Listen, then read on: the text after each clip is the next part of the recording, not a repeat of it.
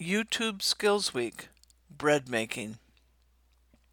The second item on my YouTube Skills Week, following taxidermy, is baking bread, which I have never attempted.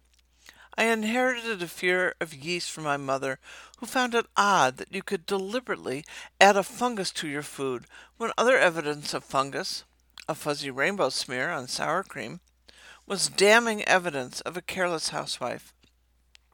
She had the same cautious attitude toward gelatin. How could an innocuous white powder trick liquid into congealing? I had overcome my gelatin intimidation by exactly following the directions on the package of Knox unflavored gelatin. I have freed myself from the tyranny of a recipe, winging it with fruit desserts. Time to spend quality time with yeast. I know nothing about the energetic skill of kneading, so I home in on no knead bread making videos.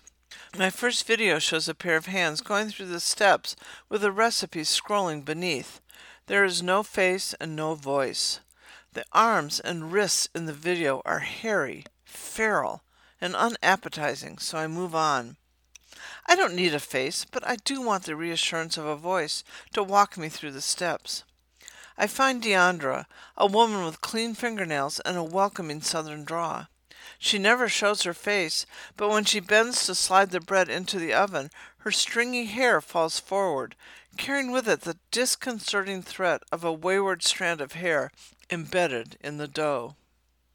I am clearly spending too much quality time with YouTube videos, so I tie my hair back and press ahead.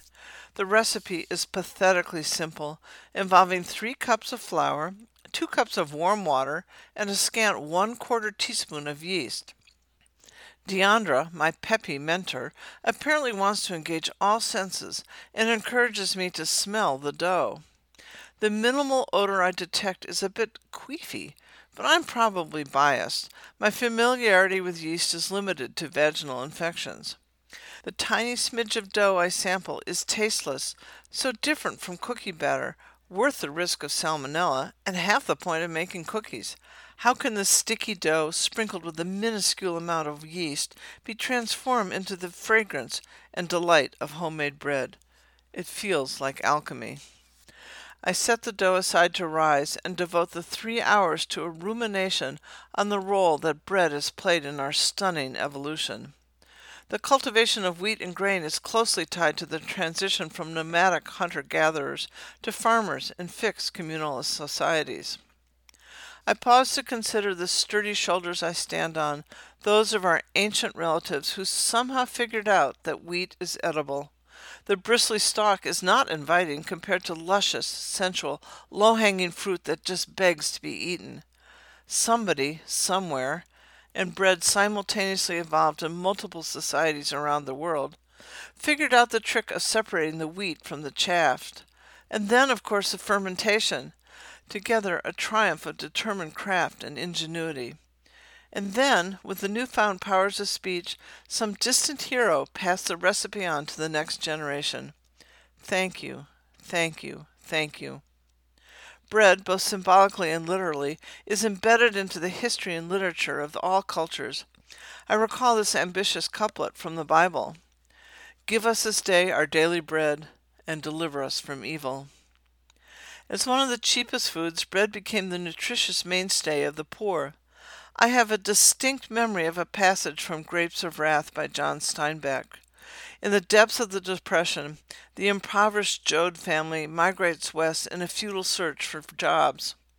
Ma announces, with quiet dread, that they are about to run out of flour and are facing starvation. When I read this as a preteen, my only knowledge of flour was as an ingredient of cookies baked as a treat. I remember thinking, what the hell does she need flour for? Fortunately, I kept my ignorant thoughts to myself. I was dangerously close to Marie Antoinette's famously flippant comment to the starving peasants, Let them eat cake. My dough has risen. I realize that basic chemistry burbles beneath, that the yeast is digesting sugars and releasing carbon dioxide that is trapped in the sticky dough. But I'm still impressed that the tiny amount of yeast can essentially lift a mountain of dough doubling its size.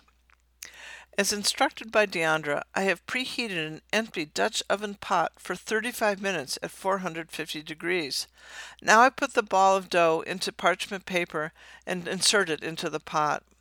In a high pitched voice, Deandra reminds me several times that the pot is hot, which makes me question the smarts of her anticipated audience.